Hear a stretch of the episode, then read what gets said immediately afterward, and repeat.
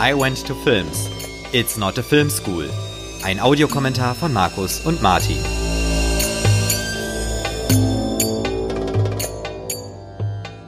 Herzlich willkommen zu einer neuen Ausgabe von I Went to Films. Wir sind normalerweise ein Filmpodcast, in dem wir einen Film schauen und parallel besprechen. Unseren Audiokommentar könnt ihr dann zum Film anhören oder ihn auch einfach so folgen. Heute gibt es mal wieder eine kleine Spezialausgabe, die aber auch Filme und insbesondere die Filmverwertung betrifft. Markus, wir sprechen heute über das Thema Altersfreigaben und die FSK. Erzähl doch mal, warum beschäftigen wir uns heute damit?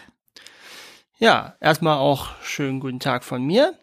Ähm, wir haben uns ja im Laufe unserer Folgen des Öfteren schon mal mit dem Thema Altersfreigaben beschäftigt, beziehungsweise sind daran entlang gekommen, ne, bei der Gremlins-Folge zum Beispiel, Schrille 4 auf Achse, im Zusammenhang mit Indiana Jones haben wir darüber mal gesprochen.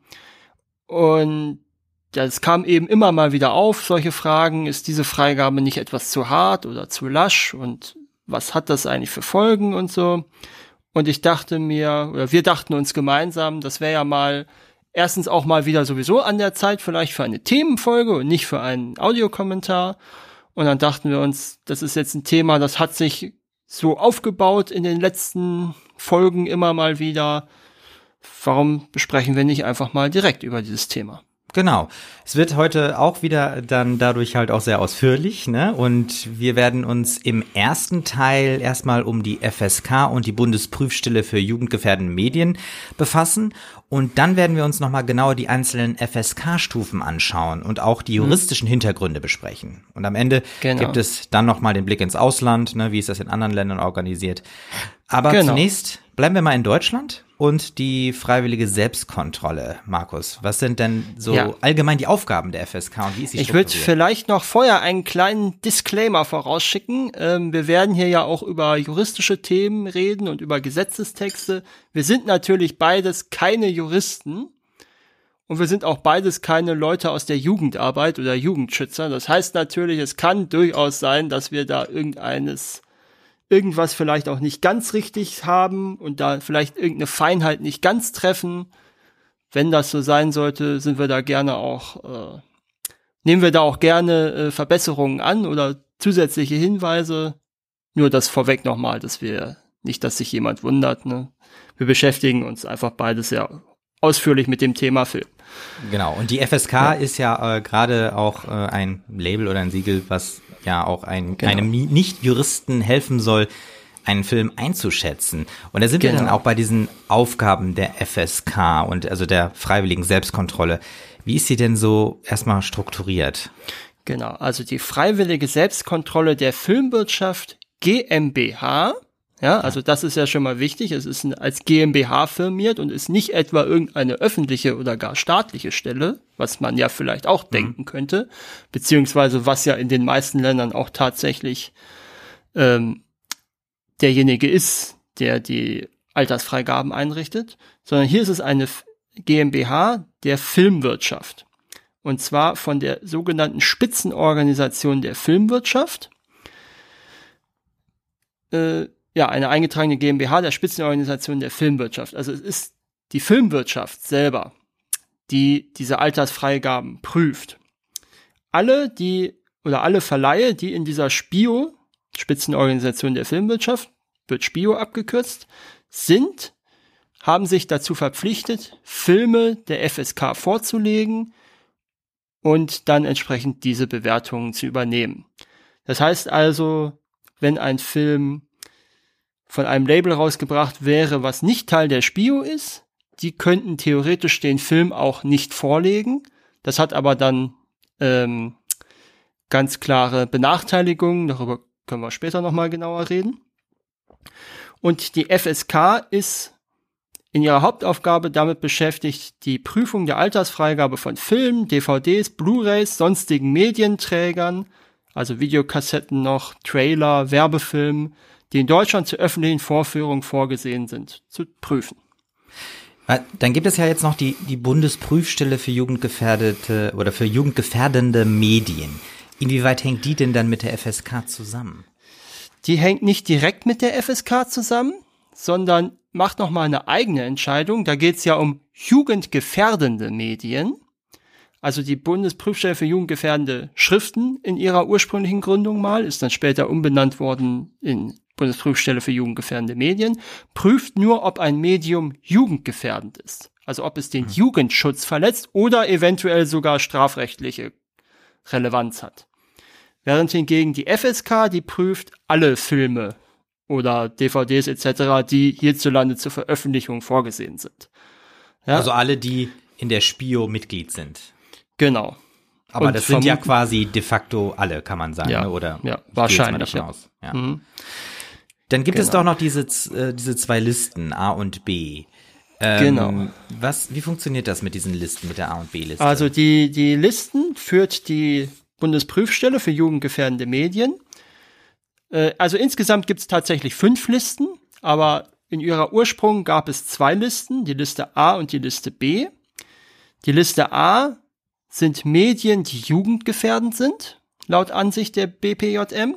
Die Liste B sind auch Medien, die grundsätzlich jugendgefährdend sind, die aber möglicherweise auch noch weitergehende Verbreitungsverbote nach dem Strafgesetzbuch mhm. nach sich ziehen könnten, also die gegen Gesetze aus dem StGB verstoßen könnten, nach Ansicht der BPJM und die dann von dort zur Staatsanwaltschaft rüberwandern. Okay, das heißt, A kann veröffentlicht werden und alles, was genau. auf B steht, auf keinen Fall. Das ist B könnte B könnte verboten werden könnte und A, so, ja. und A ist jugendgefährdend, wird also indiziert. Ne? Also die Liste so. A ist der sogenannte Index. Okay, ja, ja, ah, das ist gut. Diese Unterscheidung mhm. ist sehr, sehr wichtig. So. Ähm, es gibt noch eine Liste C und D, mhm. die sind später hinzugekommen, weil nämlich Liste A und B sich nur auf Medien beziehen und Liste C und D auf Telemedien. Und das sind im Juristendeutsch, das sind Internetseiten. Mhm. Man hat die also später eingeführt, diese Liste C und D. Ich vermute mal einfach, weil man sonst es aus dem Ruder läuft, wenn man dann auch noch die Internetseiten dazu nimmt und weil die Internetseiten natürlich auch noch mal etwas anderes Medium sind als Filme, die auf DVDs vorliegen oder Videospielen oder Büchern oder Tonträgern. Das sind ja alles physische Medien, ne, die man besitzen kann und kaufen kann. Während hingegen ja eine Internetseite kann ich ja nicht physisch besitzen. Ne? Und deswegen ja. ist das natürlich auch ein bisschen anders dann in der Handhabung. Ja, klar, klar. Aber deswegen dann bleiben wir doch mal bei dem und Thema. Und warte, eine Film. Liste habe ich noch. Entschuldige, eine Liste habe ich noch, die Liste E. Das sind Einträge, das ist eigentlich die Liste A, und das sind Einträge, die vor dem 1. April 2003 gemacht wurden. Da gab es nämlich eine Gesetzesnovelle, da kommen wir aber später auch noch mal mhm. drauf, wenn wir über die Thema Altersfreigabe sprechen. Also ja. ja. Dann schauen wir doch noch mal kurz auf die Liste A, also quasi den Index. Ne? Ist das mhm. denn dann in Stein gemeißelt oder kann so ein Film auch wieder von dieser Liste äh, von dieser Liste genau. runterkommen? Nee, genau, du hast recht. Ein Film kann grundsätzlich auch deindiziert werden. Also das wäre die eine Bezeichnung. Die andere Bezeichnung wäre Listenstreichung. Ähm, grundsätzlich wird nach 25 Jahren bei allem, was auf Liste A liegt, geprüft, ist das aus heutiger Sicht noch angemessen? Automatisch. Oder also es ist automatisch. Automatisch, automatisch wird das geprüft. Ne? Es kann sein, dass sich die Sehgewohnheiten geändert haben oder die Darstellungsgewohnheiten oder auch die Gewohnheiten bei Spielen. Ne? Das ist zum Beispiel im Bereich Videospiele sind da einige Sachen runtergekommen, die damals als zu brutal galten, die hingegen natürlich heute eine Pixeloptik haben, bei der man nicht mehr die Gefahr sieht, dass das verrohend wirkt auf mhm. heutige Jugendliche. Mhm. Das gleiche bei Filmen, ja, da sind auch Filme runtergekommen, die heute einfach nicht mehr ähm, so drastisch in der Darstellung sind, wie zum Beispiel heutige Filme, die vielleicht von der FSK ab 16 oder 18 freigegeben werden. Das ist also nach 25 Jahren passiert das automatisch. Kann natürlich auch sein, dass die FSK dann immer noch sagt, nee, der ist immer noch zu viel. Die ähm, oder berechtigte Antragsteller, das sind dann natürlich in der Regel diejenigen, die die Rechte an diesen Filmen haben, können aber auch schon früher eine Listenstreichung beantragen. Das kostet dann Geld. Mhm. Und je nach Entscheidung dann kann es sein, dass die BPJM dieses Medium oder diesen Film dann frühzeitig freigibt wieder. Das ist dann eine Einzelfallentscheidung. Und äh, es gibt auch die sogenannte Listenstreichung wegen Inhaltsgleichheit. Das ist auch noch mal so ein Juristendeutsch. Ähm, dadurch, dass ja Filme auch auf verschiedenen Fassungen entstehen können, ja, also in den 80er Jahren kam er als Videokassette raus, dann in den Nullerjahren vielleicht als DVD und dann als Blu-ray und ist aber indiziert, dann kommt es automatisch wegen Inhaltsgleichheit zur Folgeindizierung von diesen DVDs und von diesen Blu-rays, wenn die Videokassette schon mhm. indiziert wurde Im von Prinzip diesem einfach, Film. Um so Arbeit zu ersparen, ne? Im Prinzip kann man sagen. Genau, genau, weil es eben inhaltsgleich ist und weil man eben aber auch die unterschiedlichen Medien auflisten muss. Mhm. Wenn jetzt aber natürlich nach 25 Jahren die Listenstreichung der Videokassette erfolgt, dann wird natürlich auch automatisch die DVD von diesem Film von der Liste gestrichen, Weil sie weil es ja der Inhalt, weil es inhaltsgleich ist, genau. Und das führt dann, das ist dann die sogenannte Listenstreichung wegen Inhaltsgleichheit. Mhm. Kann manchmal auch erst einen Monat später passieren, wenn das eben nicht sofort auffällt oder das so ein Aufwand ist, weil so viele verschiedene Fassungen äh, davon existieren, dass man vielleicht erst dann im Folgemonat sieht, ach, da gab's ja noch diese DVD von 2003, die müssen wir ja auch noch streichen dann. Ja. Das kann passieren. Dann lass uns doch jetzt mal ähm, eher auf die äh, FSK-Kennzeichnung gehen, also weg von der äh, Prüf Bundesprüfstelle für jugendgefährdende Medien, weil die kennen ja wahrscheinlich jetzt wieder mehr Leute. Und da gibt es ja die Freigaben ab 0 Jahren, 6, 12, 16 und 18.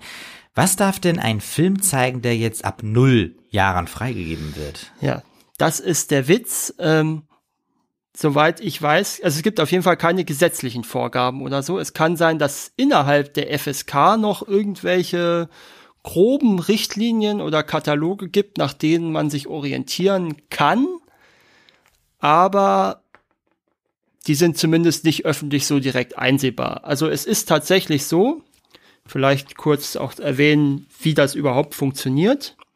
Es gibt äh, bei der FSK verschiedene Ausschüsse. Der sogenannte Arbeitsausschuss, der übernimmt den Hauptteil der Filmprüfungen. Den Hauptausschuss, der ist dann als Berufungsinstanz angerufen und der Appellationsausschuss, der wird dann bei Berufungen dann angerufen. Und bis zu fünf Ausschüsse tagen meistens parallel. Und in so einem Ausschuss sitzen dann in der Regel fünf Personen, die dann die Prüfung des Films vornehmen. Das heißt, die gucken den Film. Die gucken, ja klar, müssen sie ja. Ja. Das wäre das wär schon ziemlich dreist, wenn sie da eine Altersfreigabe rausgeben würden, ohne zu wissen, ähm, ohne zu wissen, was da überhaupt vorkommt. So, fünf Prüfer, wie gesagt. Äh, Vorsitz hat jemand, der den obersten Landesjugendbehörden angehört. Und dann gibt es noch eine weitere Person, Jugendschutz-Sachverständiger. Das kann jemand sein, der beim Jugendamt arbeitet. Das kann jemand sein, der bei einem Jugendministerium der Länder oder des Bundes arbeitet. Das kann aber auch zum Beispiel ein Lehrer oder eine Lehrerin sein. Und ein regelmäßig wechselnder Vertreter der öffentlichen Hand. Das können zum Beispiel Vertreter der Kirchen sein, Vertreter des Zentralrats der Juden oder des Bundesjugendrings. Und zwei Vertreter der Filmwirtschaft ebenfalls. Okay. So, und, äh, und vielleicht auch noch ganz wichtig, die Entscheidung folgt dann in einfacher Mehrheit. Mhm. Also es kann eine 3 zu 2 Entscheidung geben, ne? Es muss keine absolute Mehrheit sein. Äh, doch, ist ja eine absolute Mehrheit, aber Ja. es kann auch 2 zu 1 zu 1 zu 1 sein. Ne? Okay, ja, ja. Wobei ich mir nicht vorstellen kann, dass das allzu oft passieren wird. Aber, ne? Also es muss keine qualifizierte Mehrheit sein und es muss auch kein einstimmiges Urteil sein. So, Dann, ja, das nur einmal kurz, äh, so allgemein. Ne? Also Genau. kann man ja schon wahrscheinlich sagen, dass die erste wirkliche Stufe die ab sechs Jahren ist. Kann man da die Kriterien nachvollziehen? Nee, kann man wie gesagt nicht. Da müß, also wenn, dann müsste man tatsächlich die, die Urteile zu den einzelnen Freigaben durchlesen und dann nach ein paar hundert kann man wahrscheinlich dann so ein paar grobe Kriterien rauslesen. Aber man muss auch sagen, da arbeiten ungefähr 250 Personen ehrenamtlich für die FSK. Auch das vielleicht ganz wichtig, das ist ehrenamtlich. Ähm, die in unterschiedlichen Gremien immer wieder tagen. Das sind Einzelfallentscheidungen, die mhm. dieses Fünfergremium jeweils entscheidet. Also es gibt keine klaren Richtlinien tatsächlich. Aber das gilt dann für alle Stufen. Das gilt für alle Stufen. Ja. Es mag vielleicht so etwas geben wie zum Beispiel äh, Definitionen für Hardcore-Pornografie, die dann automatisch ja indiziert wird, weil sie jugendgefährdend ist. Aber das ist, dürfte ja, die wird sowieso nicht der FSK vorgelegt. Das ja, okay. wissen ja die Studios ja. sowieso wahrscheinlich, die Pornos produzieren. Ja. Nee, es gibt tatsächlich keine genauen Vorgaben. Hm. Ja, es gibt Manchmal gibt es so Sachen wie zum Beispiel natürlich Gewalt, Schimpfworte, aber auch das ist alles ein bisschen schwammig immer. Das mhm. ist das Problem. Also zumindest mir als Laien kommt es immer so vor, als ob es da keine ganz klaren Richtlinien gibt. Und später, wenn wir über das Thema Gesetze reden, äh, finde ich, bleibt das ebenfalls so. Ja, dann lass uns doch mal äh, über die Stufe ab zwölf Jahren sprechen. Das ist ja wahrscheinlich die wichtigste Stufe, wenn es um das Thema Filmvermarktung geht. Ja, würde ich auch sagen, weil natürlich ähm, das eigentlich so die Altersstufe ist, die wahrscheinlich die allermeisten Blockbuster haben werden, ne? die bisschen Action haben und da deswegen für eine Sechser-Freigabe vielleicht ein bisschen zu heftig sind die aber natürlich nicht eine 16er oder 18er Freigabe aus finanziellen Gründen sich leisten können. Ich denke mal, Star Wars ist ja so ein Beispiel, ne? Genau, Star Wars. Ähm, was auch eine sehr große Diskussion damals war, war Jurassic Park. Der ist auch ab zwölf Jahr freigegeben und hat damals tatsächlich eine ganz schön große Diskussion breitgetreten in den Medien hierzulande, weil er eigentlich als zu weil das als zu lasch empfunden wurde. Also da wäre eine 16er laut damaligem Ansehen angebrachter gewesen. Ist jetzt ein bisschen her, dass ich den gesehen habe, aber ich mhm. habe jetzt nicht mhm. das Gefühl gehabt, da einen 16er Film zu sehen. Ein anderer Fall, der ein bisschen neuer ist, wo es auch solche Kritik gab, war Kein Ohrhasen von Till Schweiger. Der war ursprünglich ab 6 freigegeben. Und da gab es sogar Beschwerden seitens der Bundesländer, die dann dafür gesorgt haben, dass es eine Freigabe ab 12 wurde. Mhm. Okay. Ja. Ich kann mich jetzt noch so ein bisschen da erinnern, äh, dass es früher mh, so als Jugendlicher immer interessant war, die FSK 16 äh, zu haben. Das mhm. war immer so eine Art ja Qualitätssiegel, ne? Kann aber in großen Anführungsstrichen. Genau, in großen Anführungsstrichen, ne? Ähm, kann man ungefähr sagen, wann ein Film ab 16 Jahren freigegeben wird? Das ist tatsächlich, wie gesagt, das ist für alle Kategorien wirklich, wirklich schwierig. Also am mhm. einfachsten ist es tatsächlich dann später für die Sachen, die strafrechtlich relevant sind, beziehungsweise für die Jugendgefährdung. Ne, da spielen dann solche Sachen eine Rolle wie zum Beispiel ähm, Selbstjustiz. Mhm. Oder wie wird Gewalt dargestellt innerhalb der Handlung? Also nicht grafisch, sondern wie wird es innerhalb der Handlung moralisch dargestellt, etc. Das sind solche Sachen, wo man sich so ein bisschen langhangeln kann, aber tatsächlich. Also sowas wie Spaß am Mord oder Lust äh, beim Mord, oder? Oh, das ist noch mal, das geht noch mal, da kommen wir okay, nachher ja. auch noch mal zu. Das ja. geht nämlich noch mal in eine ganz andere Kategorie. Das ist okay. schon mal, aber ne? Äh, ein wichtiger Punkt vielleicht, wir haben ja schon über FSK 12 gesprochen, ähm, was viele nämlich gar nicht wissen, ist, dass es seit äh, seit 2003, glaube ich, war es, äh, eine Neuregelung dieser Frei der Zwölfer-Freigabe gibt, nämlich für Kinofilme, hat man sich orientiert am amerikanischen PG, da kommen wir ja nachher auch noch mal zu, dass Filme, ab, die ab zwölf freigegeben sind, ähm, auch von Kindern ab sechs Jahren in Begleitung eines sorgeberechtigten Erwachsenen im Kino gesehen werden dürfen. Hm? Ah, okay. Das ist, also, das ist eine Regelung, das wissen viele gar nicht. Die gilt mhm. seit über zehn Jahren. Ach, okay, ja, ja, ja. Ne? Und äh, das finde ich ganz interessant, dass das äh, so mehr oder weniger äh, abseits der Öffentlichkeit mal entschieden wurde und es irgendwie keinem aufgefallen ist. Ja. Und das ich auch nicht groß rezipiert wird. Ähm, es heißt ja freiwillige Selbstkontrolle. Das mhm. gilt dann also nur in An Einschränkungen, die Freiwilligkeit auch für die Kinos, weil die müssen sich ja dann schon daran halten, oder? Äh, es ist tatsächlich so, dass die Kinos entscheiden können, ob sie diese, ähm, ob sie diese PG-Regelung für die Zwölfer-Freigabe zulassen oder nicht. Mhm. können, das ist, liegt tatsächlich im Ermessen des Kinobetreibers. Jeder Kinobetreiber kann auch die Altersfreigabe höher setzen, wenn er das möchte. Das gab es zum Beispiel beim Film It Follows, der ab 12 freigegeben war, was auch so ein Fall ist, wo ziemlich viel Kritik kam, äh, wo dann dafür gesorgt wurde, wo da einige Kinobetreiber den Film aus 16 freigegeben haben, tatsächlich. Äh, und erst ab 16 und ab 18 sind die verbindlich.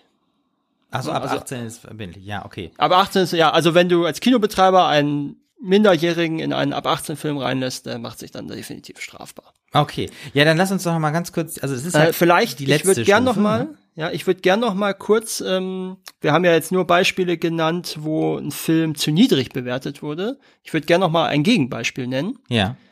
Und zwar der Film Romeos von Sabine Bernardi. Das ist ein Film, der ähm, vom ZDF und von der Filmstiftung NRW gefördert wurde. Äh, der, das ist ein Film, der wurde eigentlich, da wurde die FSK 12 beantragt. Also man kann offen, man kann, wenn man die die äh, Prüfung beantragt, auch gleich schon eine Altersfreigabe mit beantragen. Mhm. Der wurde ab 16 freigegeben. Und das Interessante ist, das ist ein Film, der über einen Jugendlichen Transgender ähm, äh, handelt. Äh, ein Junge namens oder ein Transgender namens Lukas, der als Mädchen geboren wurde. Mhm. Und da gab es in dem Gremium, das diesen Film geprüft hat, die Ansicht, dass dieser Film bei zu jungen Menschen zur Zitat Desorientierung in der sexuellen Selbstführung finden führen könne. Mhm.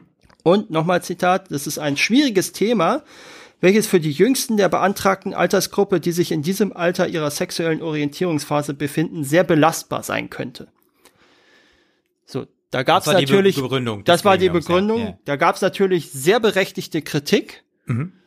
Ähm, und der LSVD machte zum Beispiel darauf aufmerksam, dass die wiederholte Darstellung, also Zitat jetzt, wiederholte Darstellung von vermeintlich normaler Heterosexualität für heranwachsende homo- oder bisexuelle Menschen ebenfalls eine Belastung darstelle. Ne? Also da wurde dann quasi, äh, ne, da wurde also Heterosexualität gegenüber der Transgender-Sexualität bevorzugt in diesem Gremium, ganz offensichtlich.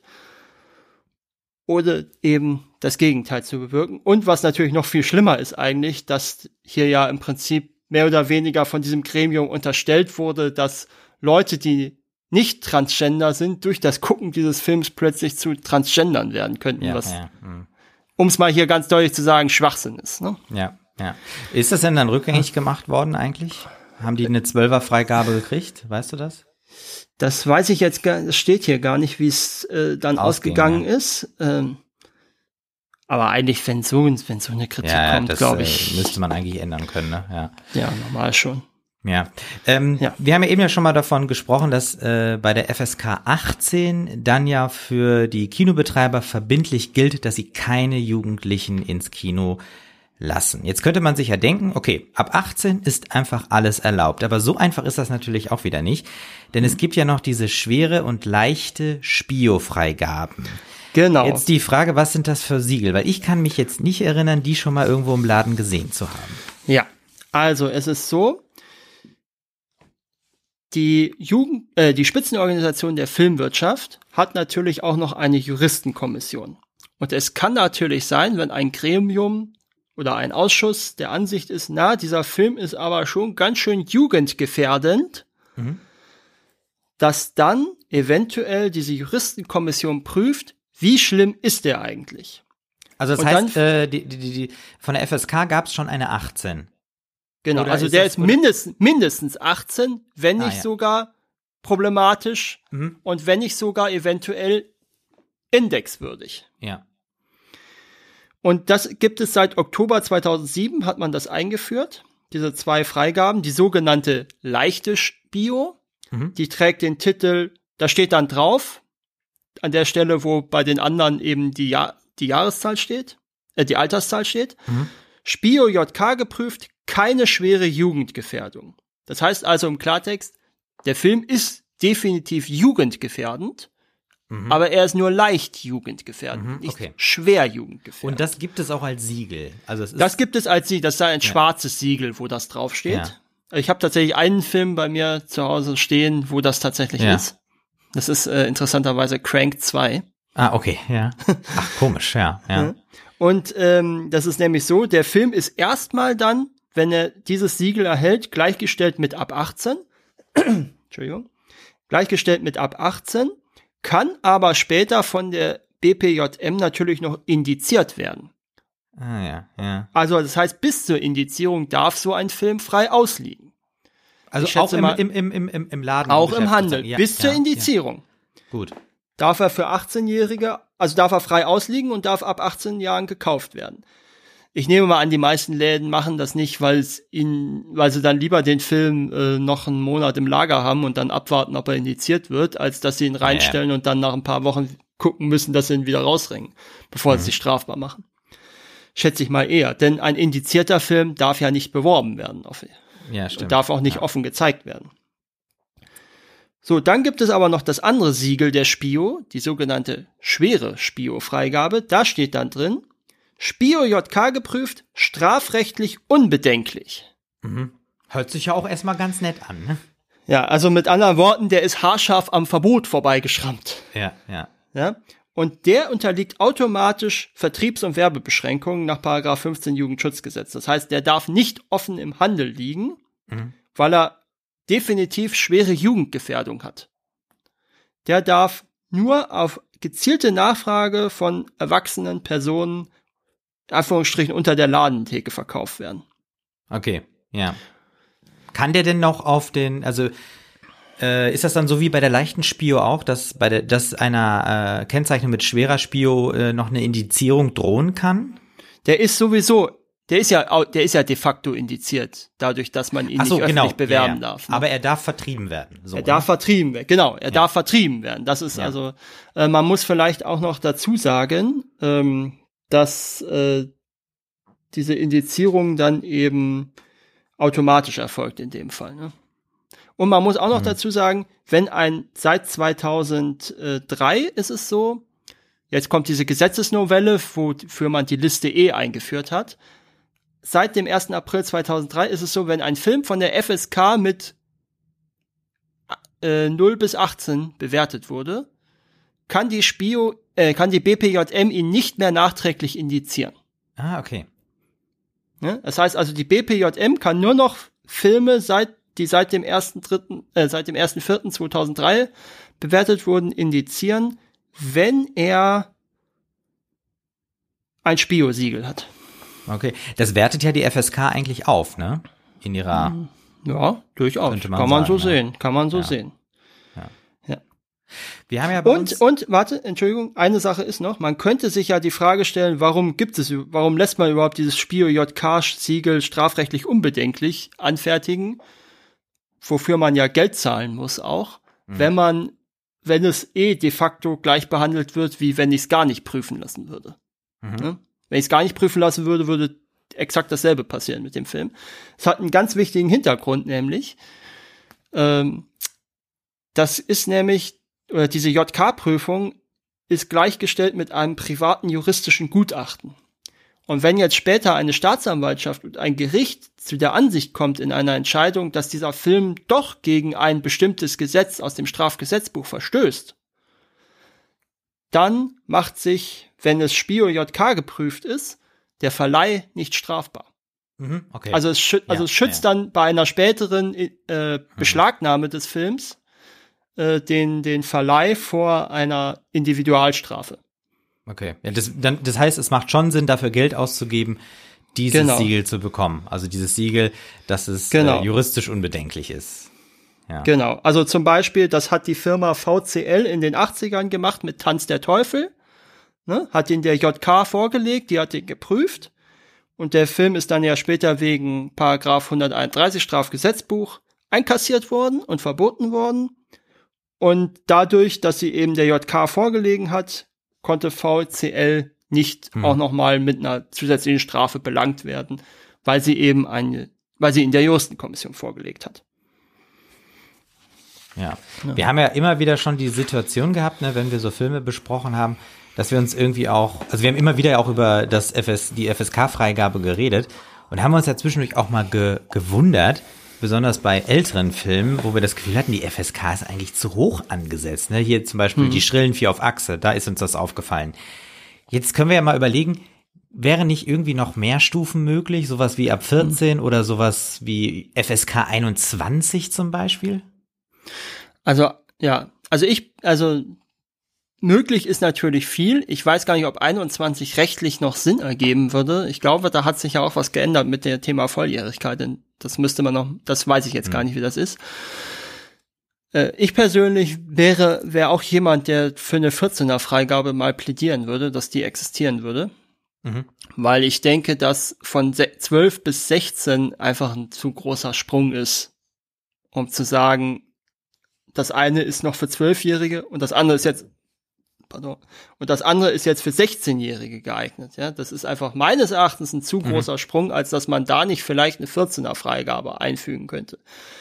Natürlich ist es, dasselbe gilt auch für 6 bis 12. Auch da kann man sicherlich diskutieren, ob man da nicht noch eine zusätzliche, vielleicht bei 10 Jahren zum Beispiel einfügt. Aber das ist natürlich alles, ähm, muss man natürlich auch aufpassen, dass man nichts zu sehr äh, in Einzelteile zerlegt, ist auch richtig. Aber ich denke, gerade 6, 12, 16 ist vielleicht doch sehr weit auseinander, dass man da nur diese drei Stufen hat. Wie siehst du das?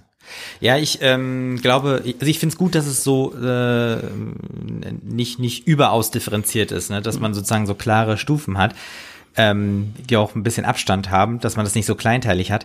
Ähm, aber ich frage mich halt so, es gibt ja immer wieder auch, ich meine, gerade bei Kindern und Jugendlichen sind die persönlichen Entwicklungen ja auch immer so unterschiedlich, in dem, wie weit oder wie reif jemand ist. Wäre es nicht sinnvoll, irgendwie so eine Art Reifeprüfung äh, einzuführen, die dann unabhängig vom Alter ist? Weil ich könnte mir zum Beispiel auch vorstellen, es gibt auch noch Anfang 20-Jährige, die eigentlich noch nicht bereit sind für einen FSK 18-Film. Ja gut, das ist natürlich, ja gut, bei denen ist das dann ja sowieso egal, weil die ja volljährig sind. Ähm, das Ja. Problem ist natürlich, wie willst du das machen? Ne? Da Ja, müsstest klar. du ja theoretisch jeden Jugendlichen einmal prüfen. Ähm, könnte man bestimmt machen, ist aber, glaube ich, zu aufwangig für Ja, das, was das man nicht- machen kann. Das stimmt. Ähm, vielleicht noch ganz wichtig als Hintergrund, ähm, diese Freigaben der FSK sind kein, sind Empfehlungen Mhm. oder Richtwerte. Es sind keine gesetzlichen Vorgaben. Deswegen ist so, nur diese 18er Freigabe ist tatsächlich bindend auch. Ja. ja. Ne? Deswegen, also das wird dann von vielen ja auch dann immer wieder falsch gesehen oder von vielen Eltern vielleicht falsch gesehen. Ein Film, der ab sechs freigegeben ist, kann durchaus auch noch einen siebenjährigen Angst einjagen unter Umständen. Ach so, genau. Ja, ja, ja. Ja. Ne? Mhm. Das muss Stimmt. nicht zwingend sein. Das ist eine Sache, wo dann die Eltern einzeln auch nochmal entscheiden müssen. Mhm. Ist das, ist das für mein Kind oder für meine Kinder trotzdem der passende Film oder nicht? Ja. Ne? Das ist eine, das kann die, das nimmt die FSK einem nicht ab. Die FSK gibt nur einen groben Richtwert letzten Endes. Ja. Basierend auf der Entscheidung der Sichtung von einem Fünfergremium. Mhm. Hm? Ich habe mir auch noch so eine andere Sache überlegt, also was so äh, Siegel und so weiter angeht. Das ist jetzt eher so nicht in dem Bereich Jugendgefährdung äh, und Jugendschutz.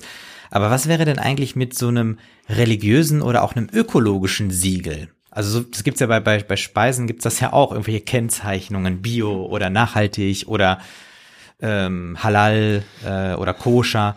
Also das könnte man sich doch eigentlich bei Filmen auch irgendwie vorstellen. oder? Vergibt dann, vergibt dann quasi der Zentralrat der Muslime dann das Halal-Logo oder wie soll Irgendwie ich mir so, das genau. Ja. Ja, ja.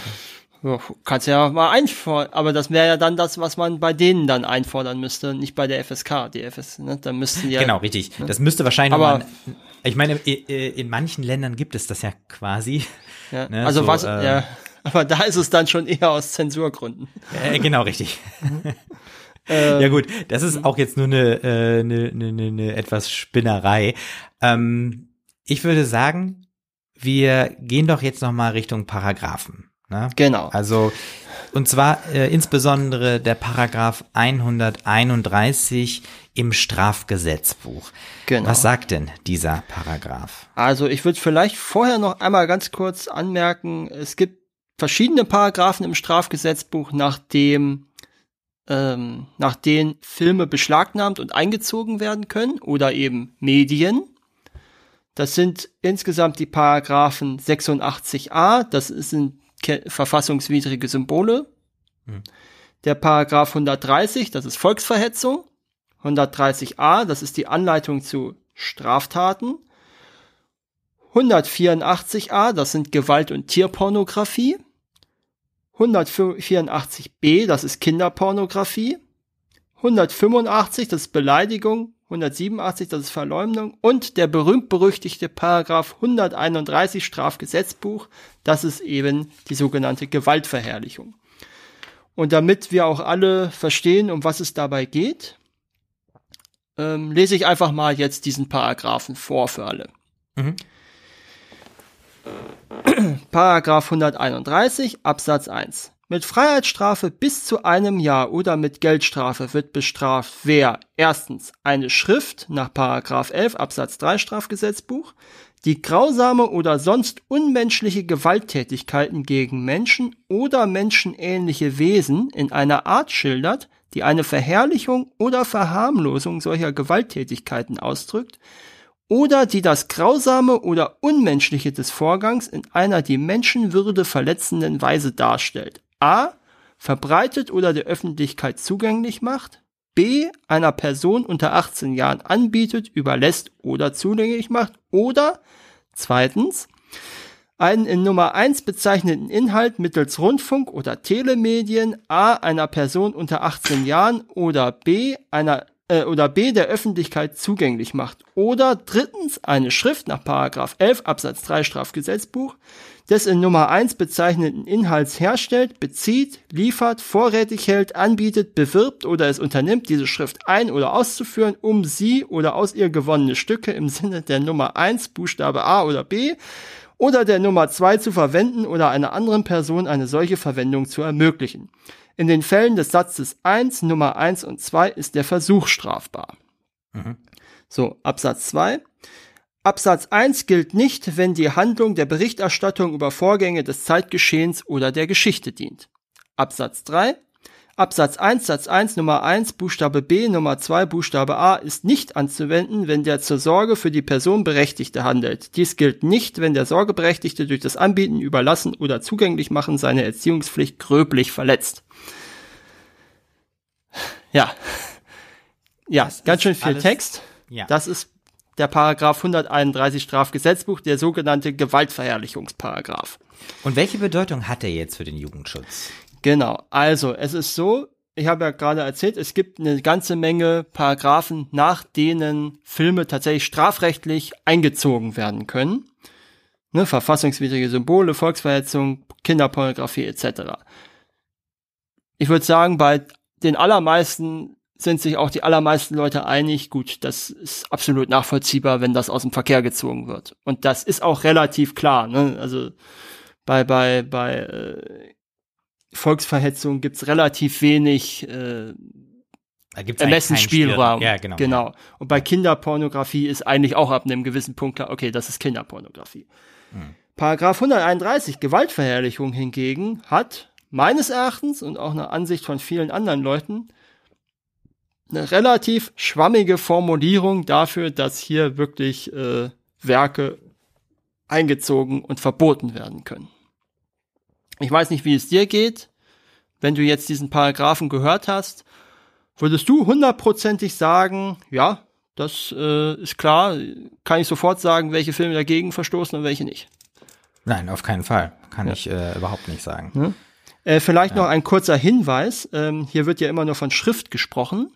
Nach Paragraph 11 Absatz 3 Strafgesetzbuch. Wenn man da mal hinschaut, äh, das ist der Paragraph 11 im Strafgesetzbuch ist einfach nur eine De Liste von Definitionen für die folgenden ah, Paragraphen. Ah, okay, yeah. Und da wird Schriften nämlich definiert als eben Schriften natürlich, aber auch Ton- und Bildträger etc. Mhm. Also alle Medien werden mit Schriften bezeichnet. Auch die Telemedien, also Internet. Ne? Auch die Telemedien, ja, genau. Ich vermute mal, äh, das hat man einfach mal eingeführt, damit man nicht jedes Mal die ganzen Gesetze alle neu ändern muss, ja, äh, nee, wenn, wenn, neuer, wenn ein neues Datenträger, wenn eine neue Form von Datenträger entsteht.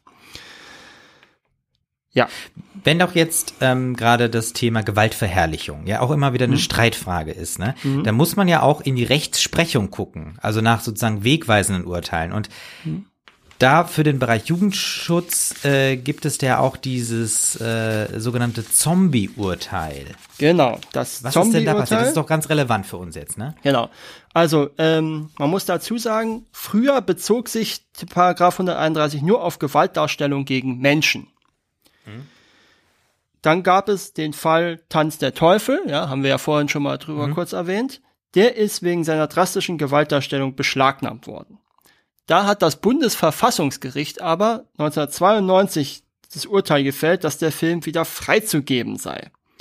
Denn ganz klar, der hat nämlich angekündigt, der Begriff Mensch muss missverständlich an den biologischen Begriff des Menschen geknüpft sein, weil es das strafrechtliche Analogieverbot nicht erlaubt, ihn eben entsprechend auszulegen, dass er auf menschenähnliche Wesen, wie zum Beispiel Zombies oder Dämonen oder Androiden oder was auch immer umsetzbar ist Das heißt, oder anwendbar ist. Zom an Zombies darf ich äh, Gewalt, also verherrlichend ausüben.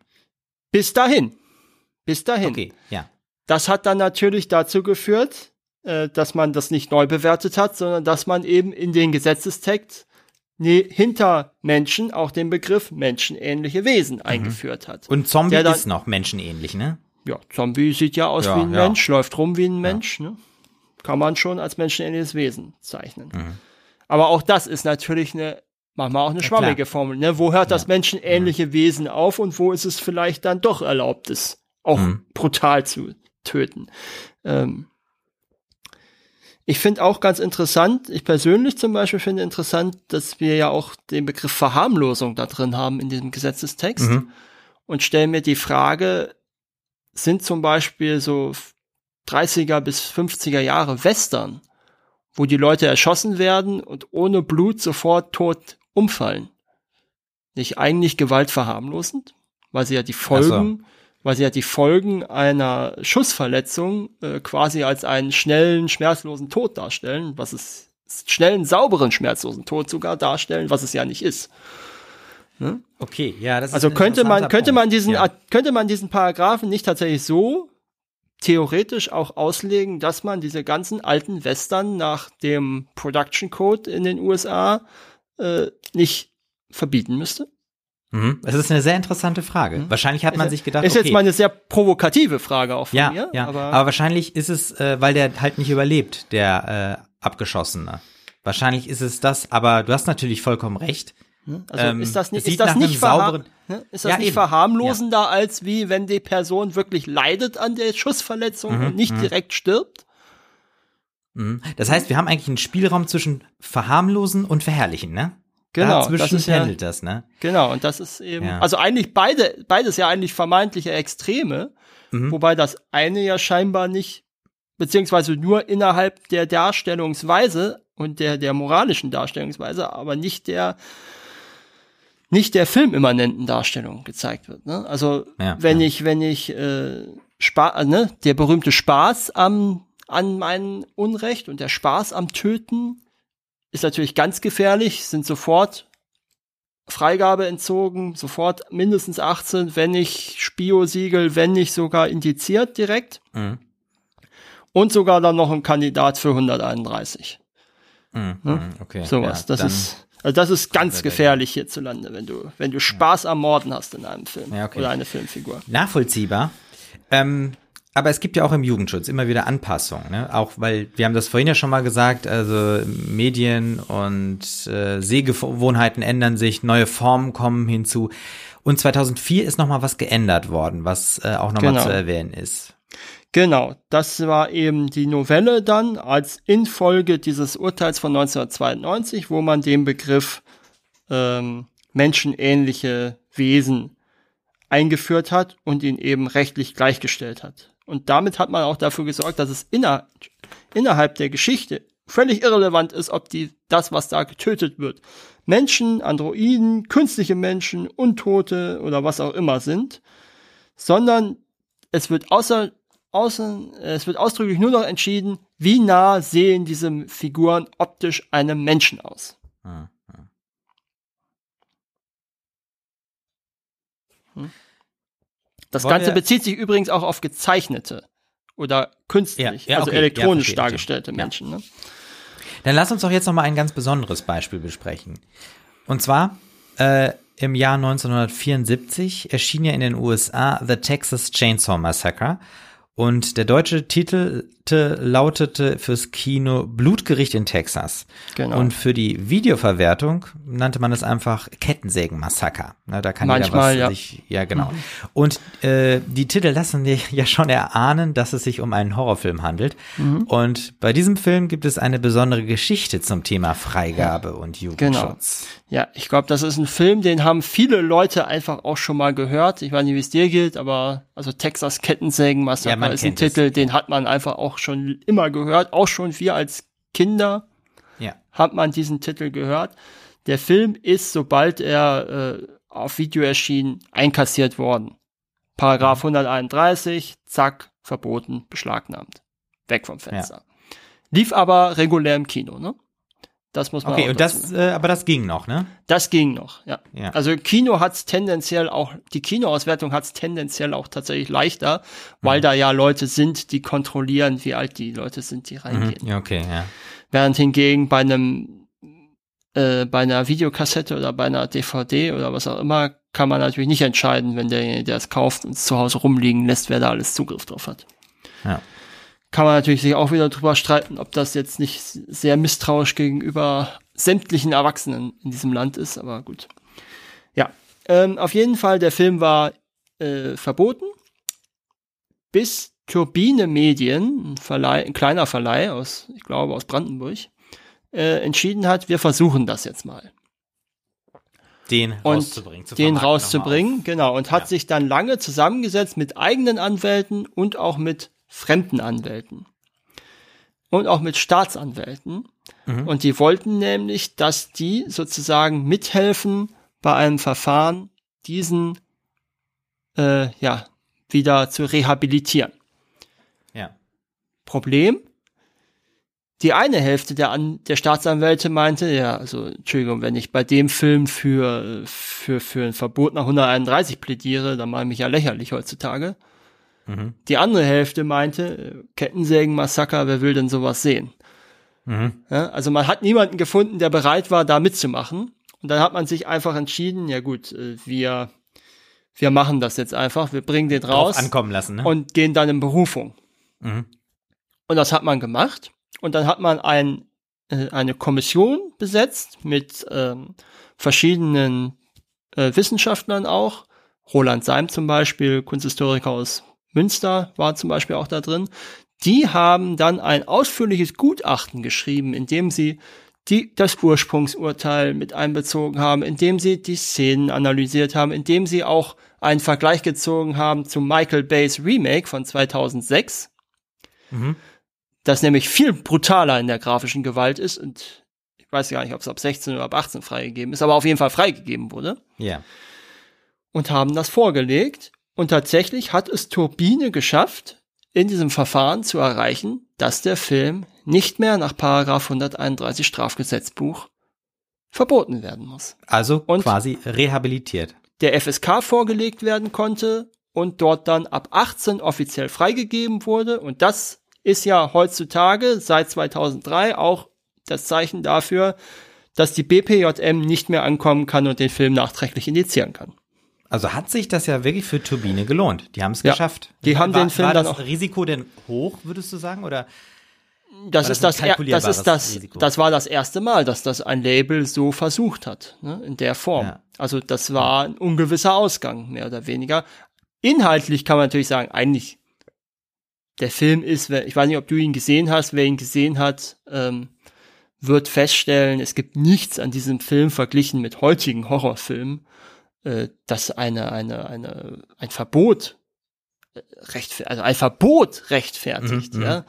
Äh, man kann, also absolut nicht, ja. Äh, wenn man sich dann dieses Urteil von damals ansieht, äh, dann muss man sich fragen, dann fasst man sich auch an den Kopf, ja. Da, es gibt eine Szene zum Beispiel, da wird eine Frau mit dem Nacken an einem Fleischerhaken aufgehangen, mhm. aber das Bild, aber also man sieht den Fleischerhaken, man sieht, wie äh, Leatherface die Figur, die Frau hochhebt und an den Fleischerhaken ansetzt, aber man sieht nicht, es wird nämlich mhm. vorher geschnitten, man sieht nicht, wie der Fleischerhaken in den Nacken eindringt.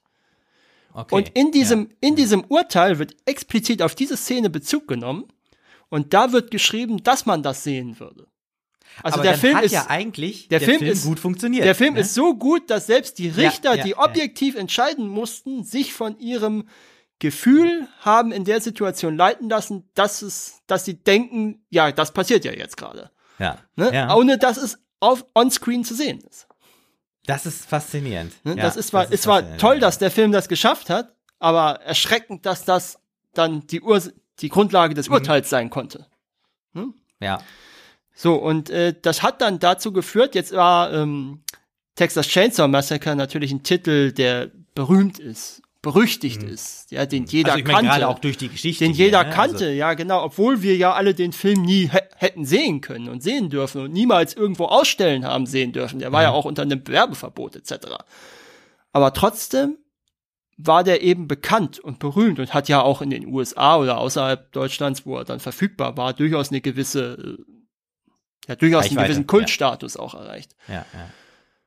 Und da war es natürlich dann finanziell äh, jetzt nicht so das große Risiko, das zu bewerten, weil man wusste, okay, wenn der Film, der eigentlich das Paradebeispiel für einen 131er Film ist, tatsächlich rauskommt legal. ja, dann will man den da gibt's sehen, einen Absatzmarkt, da gibt's einen ne? Markt ja, für. Ja, ja. Das Ähm, richtig. Das hat aber dazu, es gibt ein paar Labels, die das noch mit anderen Filmen versucht haben, wo das auch passiert ist dann, aber es ist natürlich, mit jedem anderen Film ist es natürlich immer schwieriger. Macht man das? Lohnt es sich überhaupt finanziell? Selbst wenn man sicher ist, dass das durchkommt, lohnt es sich finanziell überhaupt diesen Prozess auf sich zu nehmen. Mhm, Ne? Dasselbe gilt auch für vorzeitige Listenstreichung vom Index oder von Liste A. Ne? Das ist, das kostet ja auch Geld, wenn du das beantragst. Auch da muss Ja. man sich natürlich überlegen, lohnt sich das überhaupt finanziell? Ne? Und auch dann werden das Labels nur machen, wenn es sich finanziell lohnt. Ansonsten wartet man einfach. Generell muss man sagen, dass in den letzten Jahren mit auch bestimmt ausgelöst durch dieses Urteil eine ganze Menge Filme tatsächlich vom Index gekommen sind und nicht nochmal folgeindiziert wurden. Hm, Ja. Also tatsächlich hat das scheinbar zu einem gewissen Umdenken geführt, wobei man natürlich auch sagen muss, das müsste so 2010, 2009, 10 gewesen sein ungefähr. Ähm, in der Zeit hatten natürlich dann auch eine ganze Menge 80er Videothekentitel diese 25-Jahresfrist aufgebraucht. Und es war wahrscheinlich da einfach Natur der Sache, dass dann ziemlich viele Sachen runterkommen vom Index, während hingegen ähm, ja vorher vor den 80ern ja keine Bilddatenträger großartig der Masse äh, verfügbar waren, ne? Ja, Genau, genau. Und dementsprechend Ja, ja, auch nicht hätten indiziert werden können. Ne? Deswegen hieß es ja, ursprünglich auch BPJS für Schriften. Ne? Mhm, okay. Ich würde sagen, wir kommen zum äh, letzten Teil der heutigen Ausgabe Ja. von I Went to Films. Äh, wir haben ja schon immer wieder auch äh, über die anderen Länder so am Rande gesprochen, aber wie sieht es denn äh, mit der Altersfreigabe in anderen Ländern aus? Ja. Zum Beispiel Österreich. Genau, also ich habe mich im Vorfeld über vier Länder ähm, informiert, weil ich denke, dass diese vier Länder äh, für uns auch somit die relevantesten dann wären. Das erste ist Österreich, wie du gesagt hast. Dort übernimmt die Jugendkommission vom Bundesministerium für Unterricht, Kunst und Kultur das Ganze. Und da gibt es verschiedene Abstufungen, nämlich freigegeben für alle Altersstufen, also ab 0, ab 6 Jahren, ab 8 Jahren, ab 10 Jahren, ab 12 Jahren, ab 14 Jahren, ab 16 Jahren und ab 18 Jahren. Also im Prinzip machen die Österreicher das so, wie du dir das auch für Deutschland wünschst.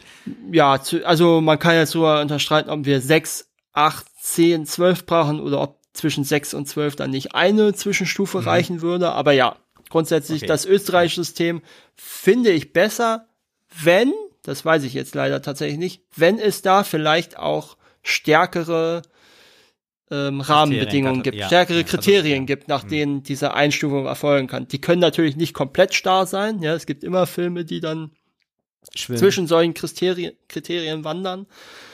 Aber ich denke auch, wenn, wenn bei uns mehr Stufen unter 18 eingeführt würden, müsste man da auch mehr Kriter äh, irgendeine Form von Kriterienkatalog aufstellen. Ja, verstehe. Ja. Ähm, dann schauen wir doch mal ins Vereinigte Königreich. Genau. Großbritannien äh, ist insofern interessant, weil Großbritannien manchmal durchaus den Ruf hat, strenger zu sein oder relativ mhm. streng zu sein. Großbritannien ist das British Film, äh, British Board of Film Classification zuständig für die Alterseinstufungen. Und da gibt es äh, U, Universal, das heißt also für alle, UC, das sind Vorschulkinder, PG, Parental Guidance, das heißt für jüngere Kinder nicht geeignet,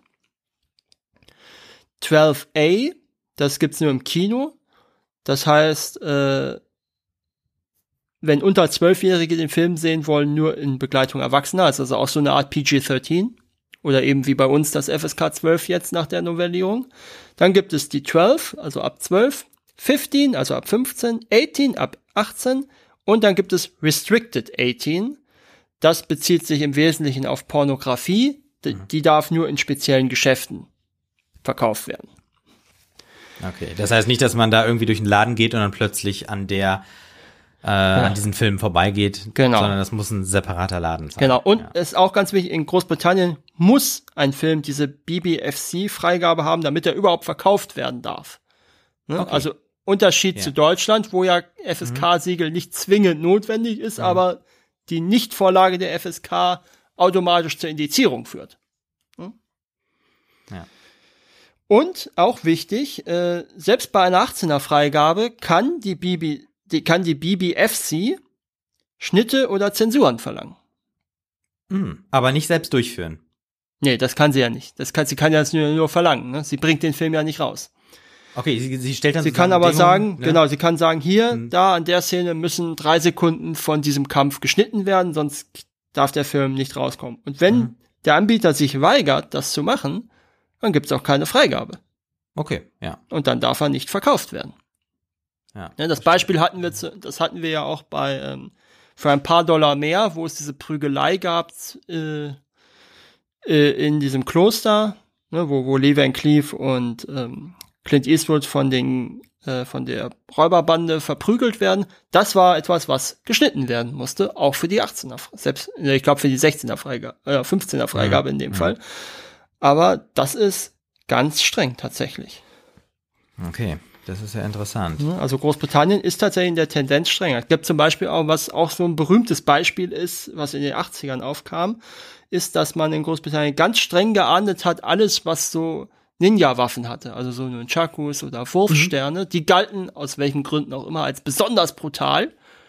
Und äh, wenn man sich so 80er Videotheken schon ansieht, da kam auch sehr viel in dem Bereich raus. Mhm. Und das ist wohl auch, das kann sein, dass ich da falsch liege, das könnte jetzt gefährliches Halbwissen sein, aber ich meine, es nur mal gelesen zu haben, das ist auch der Grund, weshalb die Teenage Mutant Ninja Turtles in Teilen Europas Teenage Mutant Hero Turtles heißen, weil man eben in ah. Großbritannien das Ninja rausgestrichen hat. Weil man das als zu brutal ja. empfand. Okay. Ja, ja, ja. Ähm, so allgemein sagt man ja irgendwie, europäische Filme ja, sind wohl viel liberaler als zum Beispiel amerikanische, also insbesondere mhm. was so Nacktheit betrifft. Mhm. Und jetzt wahrscheinlich ist das ein Klischee, aber liegt das am französischen Kino? Also das französische Kino ist tatsächlich sehr frei, was das angeht. Also da gibt es die Commission de Classification des Œuvres Cinématographiques und äh, dort ist es so, dass ungefähr 70 Prozent aller Filme die Altersfreigabe äh, to public, also ohne, also für alle bekommen. Mhm, okay, also ohne Alter. Also ja. 70 Prozent aller Filme haben in Frankreich ungefähr keine Altersfreigabe. Also keine, also freigeben ab null Jahren. Okay, ja, ja, ja, ja. Ne? Mhm. Also das sind, das kann dann auch durchaus zum Beispiel ein White Shut sein, der in okay. Frankreich ab null Jahren freigegeben ist. Ja. Dann gibt's ab zwölf Jahren, da landen dann zum Beispiel sowas wie Rambo 2 oder Starship Troopers drunter. Okay, ja. ja. Und dann gibt es ab 16 und ab 18, äh, wobei ab 18 äh, relativ selten überhaupt nur vergeben wird. Mhm.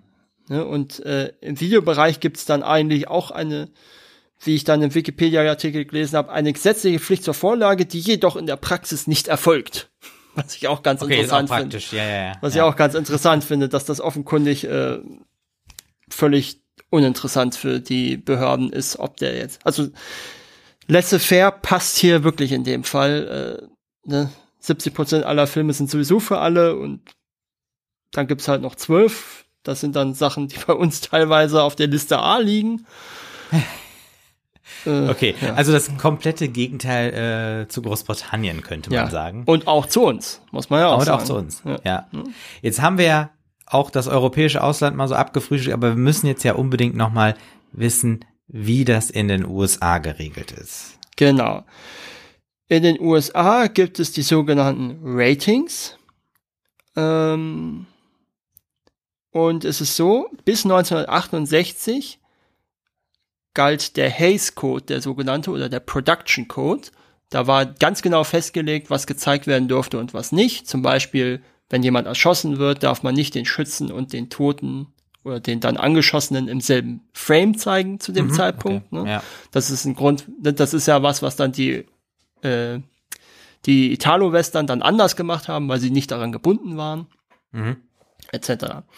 Und das war also im Prinzip wurde damals ein Film nach moralisch oder unmoralisch bewertet. So, dann ähm, ging man dann nach 1968, Hays Code entfällt, das heißt, es gibt mehr zu tun und äh, man geht auch anders ran. Äh, Im Gegensatz zu den anderen drei europäischen Ländern, die wir jetzt hatten, ist es in Großbrit äh, ist es in den USA tatsächlich auch so wie in Deutschland. Die MPAA ist eine äh, ist eine Organisation der äh, Filmwirtschaft. Also so wie bei okay, uns also die FSK. Die, die, ja, ja. Hm? So wie bei uns die FSK. Also es ist keine staatliche Stelle. Mhm. Äh, das einzige, der einzige Unterschied ist, dass die Empfehlungen komplett nicht rechtsverbindlich sind und nicht wie bei uns dann eben im Jugendschutzgesetz dann gewisse Regelungen gelten. Mhm. Ja. Ähm, wobei man dazu sagen muss, ähm, die ganzen Majors, also die großen Filmstudios, haben sich dazu verpflichtet, ihre Filme vorher der MPAA vorzulegen, also so wie bei uns in der FSK mit der Spio. Und die ähm, National Association of Theater Owners, also der Kinoverband, hat sich auch dazu, ähm, dazu verpflichtet, die Alterskontrollen, äh, Altersempfehlungen durch Ausweiskontrollen äh, durchzusetzen. Hm? Also Offiziell ist es legal, aber de facto durch eine Selbstauflage der Kinobetreiber ist es dann doch irgendwie eine Form von Verpflichtung. Also sind die USA fast schon mehr wie Deutschland und Großbritannien und Frankreich sind nochmal sehr spezielle. Genau, sehr spezielle äh, nach oben und nach unten ausgeschlagen. Genau. genau. Ähm, vielleicht noch, ähm, genau, auch in Großbritannien, äh, auch in den USA gibt es natürlich dann unterschiedliche Freigabestufen.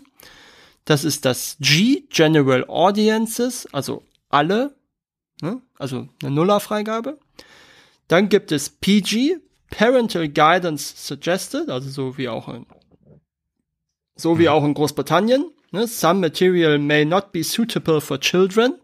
Ja, also etwa ein Teil des Materials kann nicht angemessen für Kinder sein. Ne? Das kann dann zum Beispiel Schimpfwörter sein oder die Andeutung von Gewalt und Nacktheit. Äh, was auf keinen Fall vorkommen darf, ist Drogenkonsum oder sexuelle Handlungen. Ja. Dann gibt es das sogenannte PG-13. Das ist das berühmteste, was eben erst in den 80ern entstanden ist, ausgelöst durch Filme wie Gremlins oder wie Diana Jones und der Tempel des Todes. Ähm, das ist nämlich eine äh, da heißt es nämlich, Parents strongly cautioned, some material may be inappropriate for children under 13. Ja, also die Eltern, also während es, äh, während bei PG die elterliche Anwesenheit nur empfohlen wird, ist sie hier strengstens verpflichtend. Mhm. Und einiges des Gezeigten mag inappropriate, also unangemessen sein, ähm, für, während es äh, für Kinder unter 13, während bei PG es ja nur heißt, es könnte eventuell äh, ja nicht angemessen oder nicht suitable, ich weiß gar nicht, wie man das am besten übersetzen würde, ähm, sein für Kinder. Ne? Und hier ist es ganz klar, es ist inappropriate, also wirklich definitiv unangemessen. Ne, das ist dann zum Beispiel ähm, das kann zum Beispiel Gewalt sein, Nacktheit, Vulgärsprache, Drogenkonsum. Und äh, es geht da eigentlich nur noch darum, wenn man dann bei den höheren Freigaben guckt, in welchem Grad wird das, in welcher Intensität wird das gezeigt. Ne? Und also man kann im Prinzip sagen, so eine Faustregel ist, äh, wenn Drogenkonsum ein schweres Schimpfwort oder Sex vorkommt, dann ist es ein PG-13. Mhm, okay. Also definitiv also nicht mehr drunter. Das ist leichter äh, zu identifizieren als zum Beispiel jetzt bei der FSK. Genau. Weil da kann man das ja nicht. Weil natürlich muss man auch sagen, diese Sachen, die da jetzt für die US-Ratings ähm, problematisch sind, sind jetzt für uns nicht ganz so problematisch. Ne? Mhm. Ja, also ja. Äh, Schimpfwort, äh, ich weiß gar nicht, ob das, das mag vielleicht dann eine Nuller-Freigabe verhindern, aber ich kann mir nicht vorstellen, dass ein, äh, dass ein, dass ein dass ein, ein Schimpfwort in einem mhm. ganzen Film jetzt eine Zwölferfreigabe rechtfertigen würde, komplett. Mhm. Alleine. Ja, ja, klar. Ja. Drogenkonsum, ja gut, kommt drauf an, wie es dargestellt ist, wobei dann, aber würde ich jetzt auch nicht glauben. Und äh, ja gut, sexuelle Handlungen, auch das kommt natürlich dann drauf an, aber auch das könnte durchaus eine Zwölferfreigabe definitiv mhm. immer dann gibt es äh, das R-Rating, Restricted. Children under 17 require a companion, a companion, a parent or adult guardian. Das heißt also, unter 17 darf man diesen Film sich nicht ansehen ohne Begleitung. Ne? Also dann haben wir, dann kann der Film auch intensive Darstellung von Sexualität, Gewalt oder Drogenkonsum erhalten. Und es kann auch mehr wie ein Schimpfwort hinzukommen. Ne? Und auch, es gibt dann nochmal einen Unterschied zwischen Schimpfwörtern und sexualitätsbezogenen Schimpfwörtern. Also zum Beispiel das berühmte Fuck. Ja, ja. Kann, äh, das sorgt dann dafür, dass, äh, ne, also einmal Fuck darf noch in einem PG-13 mehr oder weniger gesagt werden. Äh, das sorgt dann dafür, dass ganz viele Filme ähm, äh, das Wort, wenn es mehr, sobald es einmal vorkam, nur noch andeuten. Ach, ja. Damit sie nicht, sie halt damit nicht sie nicht ins, ja. nicht, damit sie nicht ins R-Rating fallen. Mhm. Äh, ja, da kann man sich natürlich auch drüber unterhalten, ob das überhaupt sinnvoll ist, weil die, gehen wir mal davon aus, dass der allergrößte Teil von unter 16, von Leuten zwischen 13 und 16 in den USA diesen Begriff kennt und wahrscheinlich selber regelmäßig nutzt. Ich meine, wir kennen das ja auch jetzt äh, zum Beispiel aus dem amerikanischen Fernsehen, dass es für uns auch so ein Running Gag eigentlich ist, dass man solche Begriffe die, einfach auspiepst. Genau, ne? die, die Four-Letter-Words. Genau, ja, ja. Hm. ja. Ja, und dann gibt es noch das NC-17, No One 17 or Under Admitted, äh, beziehungsweise früher No Children 17 and Under Admitted. Also das heißt, das ist die 18er Freigabe in Amerika. Ähm, das können exzessive, detailreiche Gewaltdarstellungen, schwerer Drogenmissbrauch, psychisch verstörendes Verhalten sein, sind aber de facto in der Regel Pornos. Hm. Okay. So, und äh, Filme, die die MPAA nicht geprüft hat, die werden automatisch als unrated bezeichnet. Also äh, nicht geprüft. Ja, genau. Ja, genau ja. Ja. Hm. So, und ähm, es ist so, das sind diese Namen für diese einzelnen Stufen, die sind auch relativ neu. Das gibt es erst seit Ende der 60er. Ne? Hays Code. Mhm. Früher gab es nämlich G, gibt's ja heute auch noch.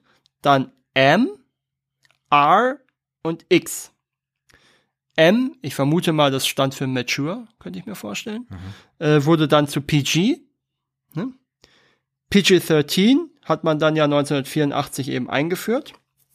Und 1990 hat man X in NC-17 umbenannt, weil X-Rating äh, oder X-Rated irgendwann zum Synonym für Pornos wurde und dann die paar Filme, die eben keine Pornos sind, aber trotzdem ein NC-17-Rating bekommen, wollten dann nicht automatisch von allen Leuten als Pornos gewertet werden. Mhm, mh. Verständlicherweise, ja. verständlicherweise. Ja, äh, es gibt dann noch eine Zertifikatsnummer. Ja. Und äh, vielleicht auch noch ganz interessant, ähm, äh, dass es für Datenträger, also VHS, DVD, Blu-ray, keine ähm, keine Vorgabe gibt, dass die vorgelegt werden müssen und die können tatsächlich ungeprüft veröffentlicht werden und haben keine Werbe- oder Handelsbeschränkungen dadurch. Hm. Okay, das ist so USA, auf der einen Seite restriktiv, auf der anderen Seite so liberal, ne? Mhm. Ähm, sehr, sehr spannend. Ich würde so ganz zum Schluss vielleicht nochmal die Frage stellen, was glaubst du, wie wird sich der Jugendschutz so in den kommenden Jahren weiterentwickeln? Also gerade jetzt auch im Hinblick auf Internet, Streaming oder mhm. vielleicht auch so Sachen wie internationale Kriterien für Freigaben. Ja. Äh, interessante Frage. Ähm, ich denke, es gibt dann so ein paar Themen, wo man sicherlich drüber reden kann was definitiv die nächsten Jahre immer wieder kommen wird, ist, dass Filme deindiziert werden, entweder durch automatische Listenstreichung oder durch An äh, oder durch Anträge. Ne, vielleicht so als kurzer Hinweis: Auf Liste A und B befinden sich derzeit 2946 Filme, 448 Videospiele, 797 Printmedien und 552 Tonträger. Ne? Also mhm. da werden bestimmt der eine oder andere auch dann deindiziert werden. Äh, Liste C und D haben wir übrigens 1157 Online-Angebote, also Telemedien mhm. und ein Flugblatt. Okay. Finde ich auch. Ja. Das wollte ich unbedingt ein, auch noch erwähnen. Ja. ein Flugblatt. Ja. Großartig. Ähm, ja. Ich weiß nicht, ob es in der Rechtsprechung dann Dinge gibt, ob eventuell der Paragraph 131 irgendwann mal anders bewertet wird. Ganz abgeschafft werden wird das sicherlich nicht.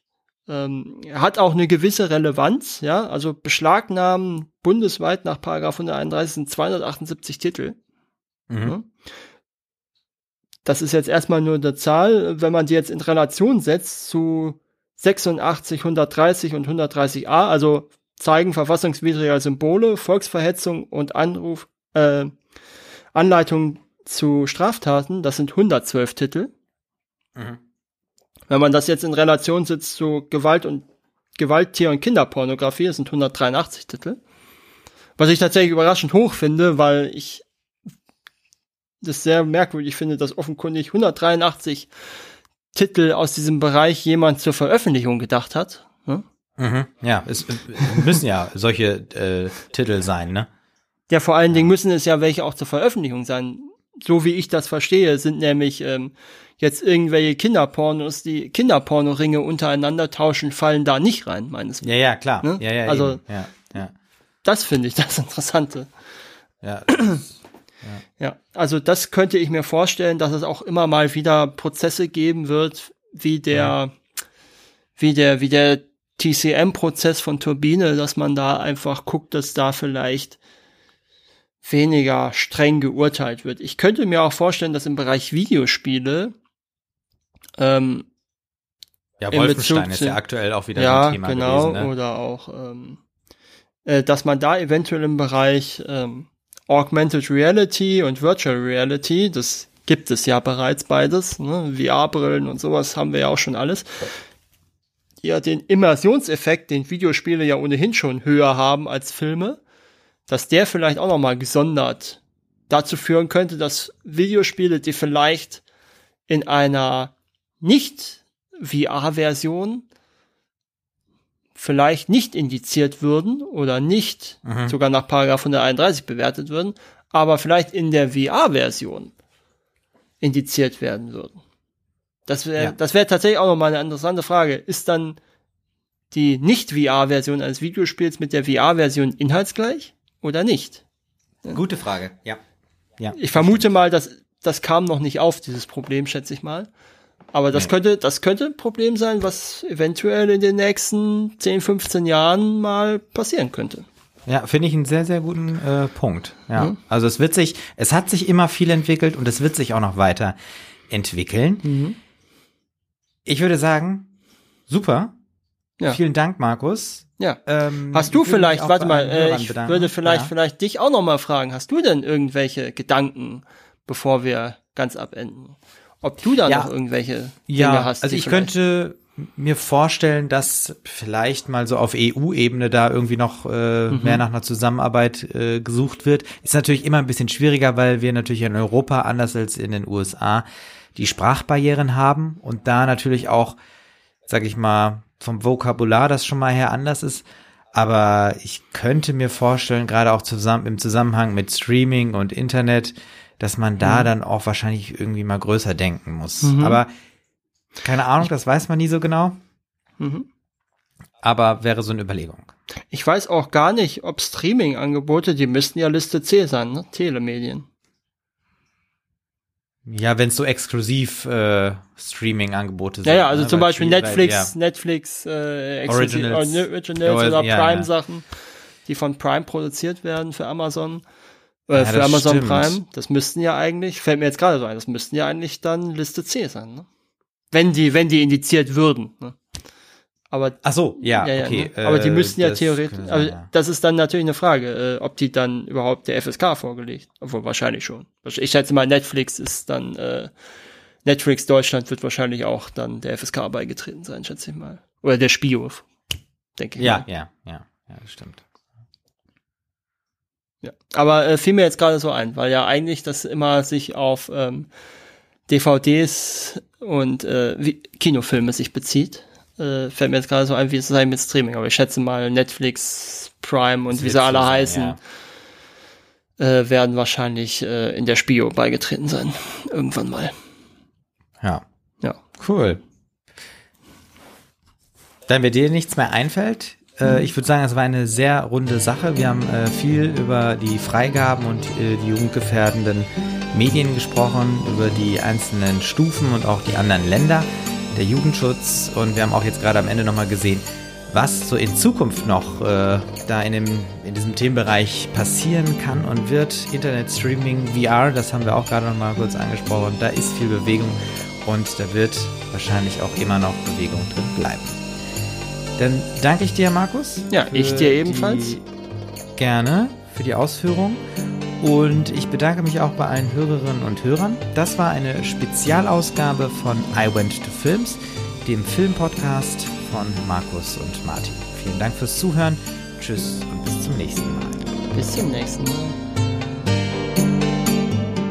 I Went to Films. It's not a film school.